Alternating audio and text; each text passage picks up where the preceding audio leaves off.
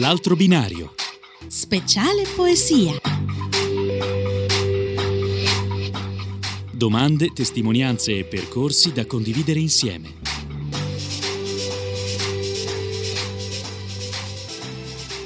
Allora, un saluto di nuovo a tutti i nostri radioascoltatori e radioascoltatrici. Siamo giunti a questo quinto appuntamento con l'altro binario speciale poesia, e con Gianni Varrasi, Roberto alla lettura e io che provo un pochino a fare il tradunion, no? In questa trasmissione. Ecco, siamo giunti al tempo del barocco. Ecco, il barocco indica uno stile delle espressioni artistiche proprio del 1600 in tutta Europa. Il termine dal francese baroque. Esatto, baroque. Ma anche dallo spagnolo barueco. E dal portoghese barocco, che lo pronuncio benissimo, io il portoghese proprio lo so fin da bambino. In queste lingue la parola è molto significativa perché significa perla irregolare, quindi qualcosa che ha a che fare quasi come un diamante, una pietra preziosa, ma la parola barocco pare derivare anche dal latino e vuol dire il suo opposto. La verruca, quelle cose brutte che ti vengono a volte sotto i piedi, che significa escrescenza, innaturale. Gianni, ma spiegaci già un po' questa cosa, perché mi sembra abbastanza... Perché in effetti il barocco è un periodo particolarissimo. Da una parte è denso di espressioni preziose, di orpelli, di ridondanze.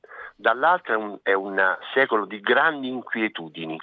Poi nel corso della puntata, se lo riterai opportuno, accennerò agli elementi di inquietudine che si vanno manifestando. Quindi il fatto che il termine barocco abbia questa doppia radice mi sembra molto interessante per spiegare che strano secolo sia stato. Quindi un dualismo abbastanza che ci lascia un po' perplessi. In architettura certo il barocco oscilla tra il neoclassicismo e queste decorazioni sfarzose, pensiamo al Borromini, al grandissimo Bernini, nella pittura chiaramente c'è l'opera del Caravaggio che, essendo un grande genio... Io lo considero il più grande pittore di tutti i tempi, sì. Però la cosa che a me ha colpito tanto è che in questo periodo in cui sembra che ci sia anche questa ricerca molto leziosa, in realtà accadano eventi straordinari. Il fatto che Galileo scopra che non tutto gira intorno alla Terra, ma la Terra è un piccolo pianeta che gira intorno al Sole e lascia anche intravedere che c'è un universo pressoché infinito per la mente umana, ribalta completamente quella presa totalitaria, e qui naturalmente si parla di un mio specifico punto di vista, quella presa totalitaria che la Chiesa Cattolica esercitava sul mondo delle arti, dell'etica, del potere. Quindi c'è un notevole sconvolgimento. In più, la riforma protestante, che introduce anch'essa degli elementi di grande discontinuità rispetto all'interpretazione dei Vangeli, alla cultura di tutti i giorni in ambito religioso, produce spaesamento. Infatti, le poesie poi peraltro che ho scelto parlano proprio di questo spaesamento. Insomma, questo XVII secolo, dietro le apparenze dorate del potere e l'opulenza delle corti, sempre più autoritarie, fa nascere nella società europea espressioni di relativismo filosofico, di dubbio, di inquietudine. Tutto questo tormento e ricerca produrrà poi, nel secolo successivo, addirittura l'avvento dell'illuminismo, che dichiara più o meno definitivamente, mettiamoci dei punti interrogativi, il primato della ragione e della scienza. Tu poi hai scelto delle poesie abbastanza interessanti e mi fa piacerissimo che hai scelto William Shakespeare. Roberto sarà un po' emozionato nel leggere praticamente il monologo dell'Amleto. Solo alcune strofe, non tutte. Perché era lungo, solo alcune strofe, è bellissimo. Se ne parla tanto, ma io penso di non averlo mai letto con così tanta attenzione come per questa per preparare questa trasmissione, e ve ne ringrazio moltissimo. E io darei proprio la parola a Roberto, che credo sia un grande ammiratore e amante di Shakespeare come me.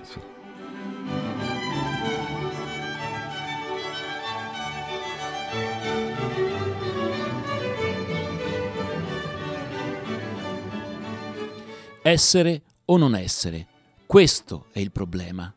se sia più nobile nella mente soffrire colpi di fionda e dardi di atroce fortuna, o prendere armi contro un mare di affanni e, opponendosi, por loro fine. Morire, dormire, nient'altro, e con un sonno dire che possiamo porre fine al dolore del cuore e ai 1000 tumulti naturali di cui erede la carne. È una conclusione da desiderarsi devotamente. Morire, dormire, dormire, forse sognare. Chi porterebbe fardelli grugnando e sudando sotto il peso di una vita faticosa se non ci fosse il terrore di qualcosa dopo la morte?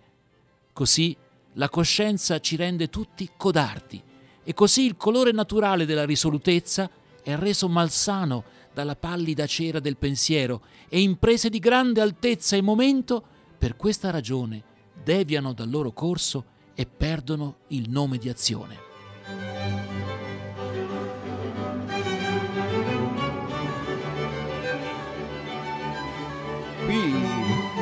Qui ci sta tutto, accanto al poeta io vorrei anche lo psicoterapeuta, lo psicologo, cioè ci provi un pochino ad aiutare in questo, da un punto di vista poetico è bellissimo, ma c'è tanto dentro. Innanzitutto ringrazio Roberto perché l'ha letta proprio bene e quindi questo è un primo punto. Secondo, sono dei versi bellissimi.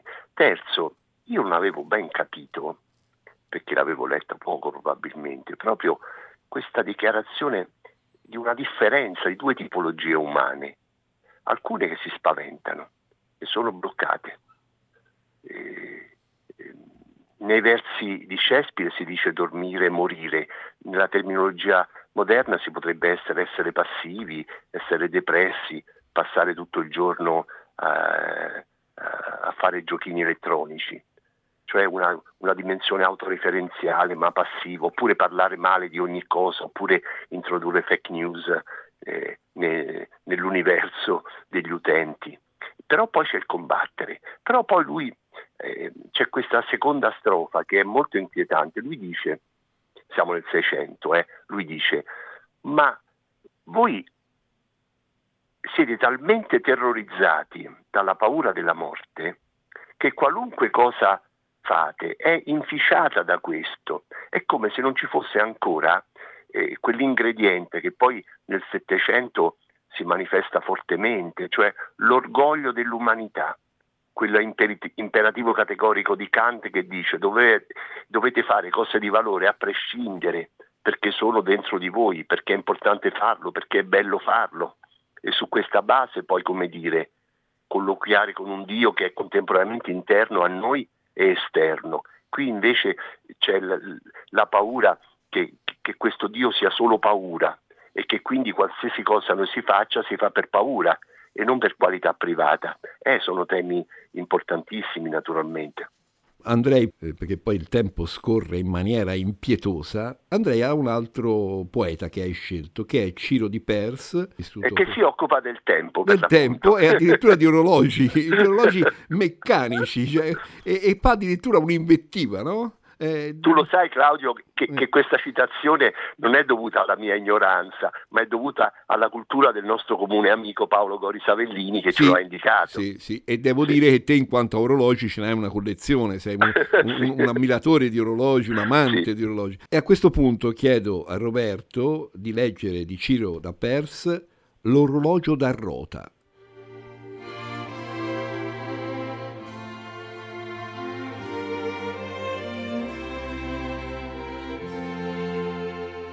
Mobile ordigno, di dentate ruote, lacera il giorno e lo divide in ore.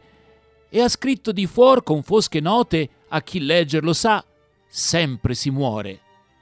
E con quei colpi onde il metal rimbomba, affretta il corso del secol fugace, e perché s'apra, ognor picchia alle tombe.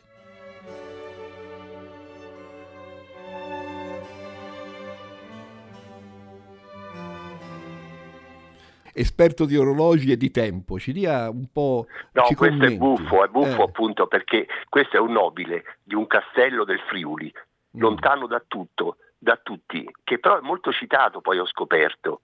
E lui si pone il problema: ma il tempo che noi viviamo è il tempo dell'esistere o il tempo determinato da altri, per esempio dall'orologio? Quindi anch'esso è sulla lunghezza d'onda del recupero di una qualche soggettività relativa rispetto invece a degli elementi ordinatori, sia essa l'etica, sia esso il potere, sia esso il tempo dell'orologio. Ecco, adesso arriviamo a Pedro Calderon della Barca, La vita es sueño, e Roberto ci leggerà questo dramma, ma direi forse che Gianni ci potrebbe anticipare qualcosa prima della lettura di Roberto, che forse ci aiuta maggiormente a capire. Sì, è la storia di un re polacco, Basilio, che ha un figlio, Sigismondo. Basilio non vuole che Sigismondo erediti il suo regno e allora fa di tutto per dimostrare alla corte che questa persona è un po' stranita, è un po' arrabbiata, un po' inefficace. Per questo lo droga, gli dà delle sostanze droganti, di modo che questo povero Sigismondo si muove appunto in una dimensione onirica, in una dimensione alterata, e si dispera e dice: tutti sono liberi in natura, solo io sono così confuso e tormentato. È una metafora della condizione umana. E anche del grande egoismo, penso qui. Sì, paterno. E sentiamo Roberto la lettura.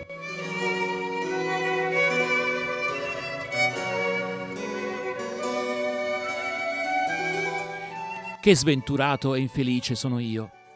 Sapere, cieli, mi chiedo, visto il male che mi è dato, quali colpe ho mai commesso contro di voi nel nascere, se anche proprio nel nascere so che stanno le mie colpe. Poiché la colpa più grande dell'uomo è di essere nato. Nasce l'uccello con doni della suprema bellezza, appena è fiore di piume o effervescenza di ali, già veloce esso fende le distese dell'etere, rifiutandosi al conforto del nido rimasto vuoto. E io, che ho più un'anima, perché ho minor libertà? Ormai in preda al furore più dell'Etna o un vulcano vorrei strapparmi il petto, fatto a brandelli, il mio cuore. Che legge, anima o ragione può agli uomini negare così dolce privilegio e così alta eccezione che Dio ha dato a un ruscello, a un pesce, a un animale?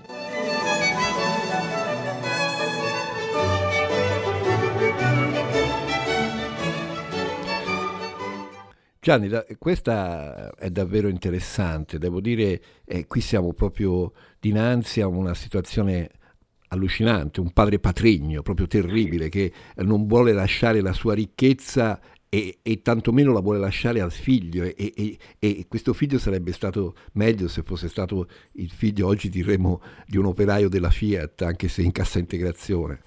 È un padre con queste caratteristiche, ma secondo me è anche un dio, Dio assente e cattivo, e poi dopo c'è la riscoperta di nuovo di un dio pieno d'amore, di un Dio che è presente dentro di noi, che è un Dio che ci orienta.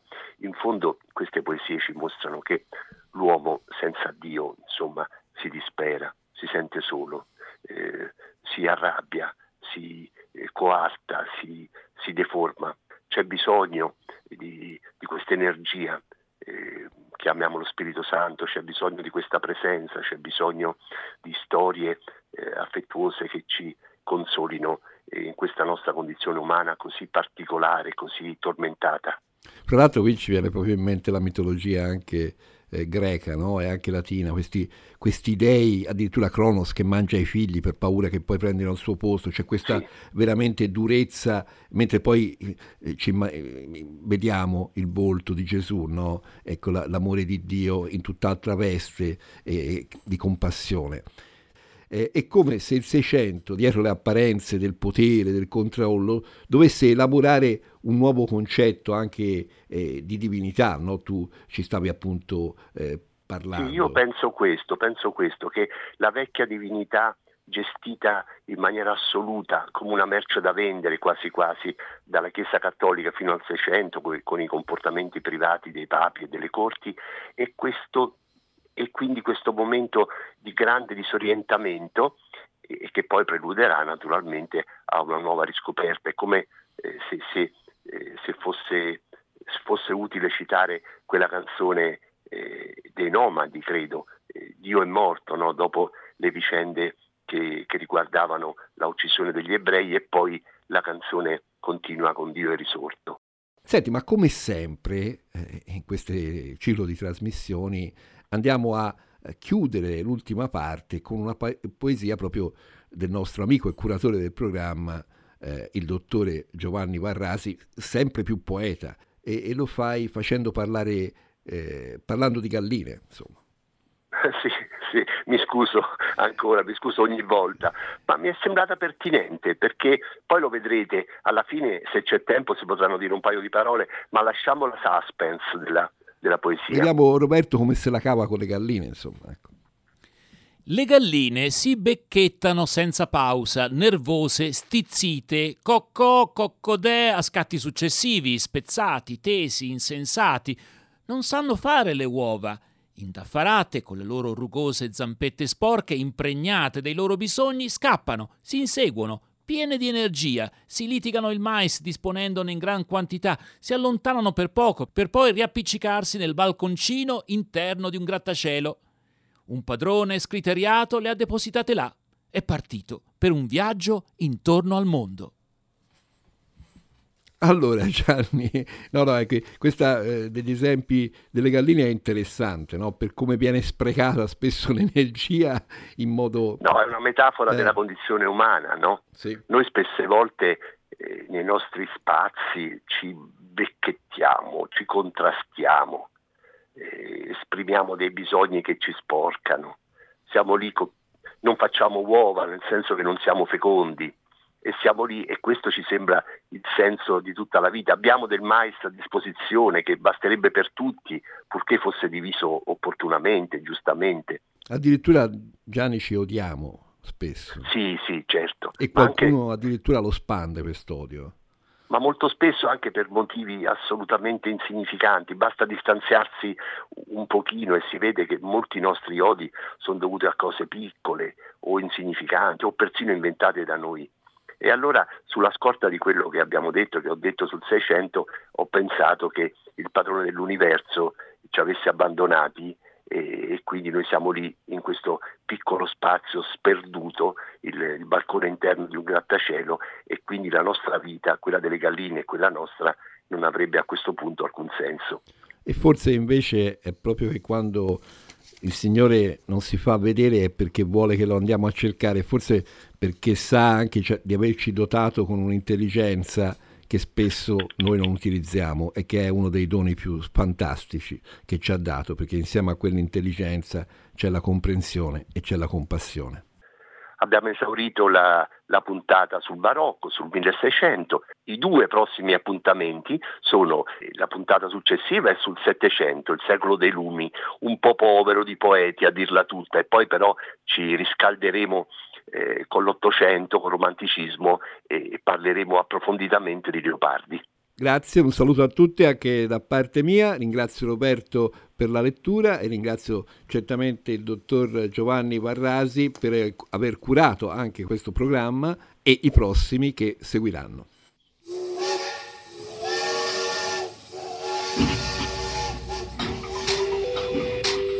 L'altro binario. Speciale poesia. Domande, testimonianze e percorsi da condividere insieme.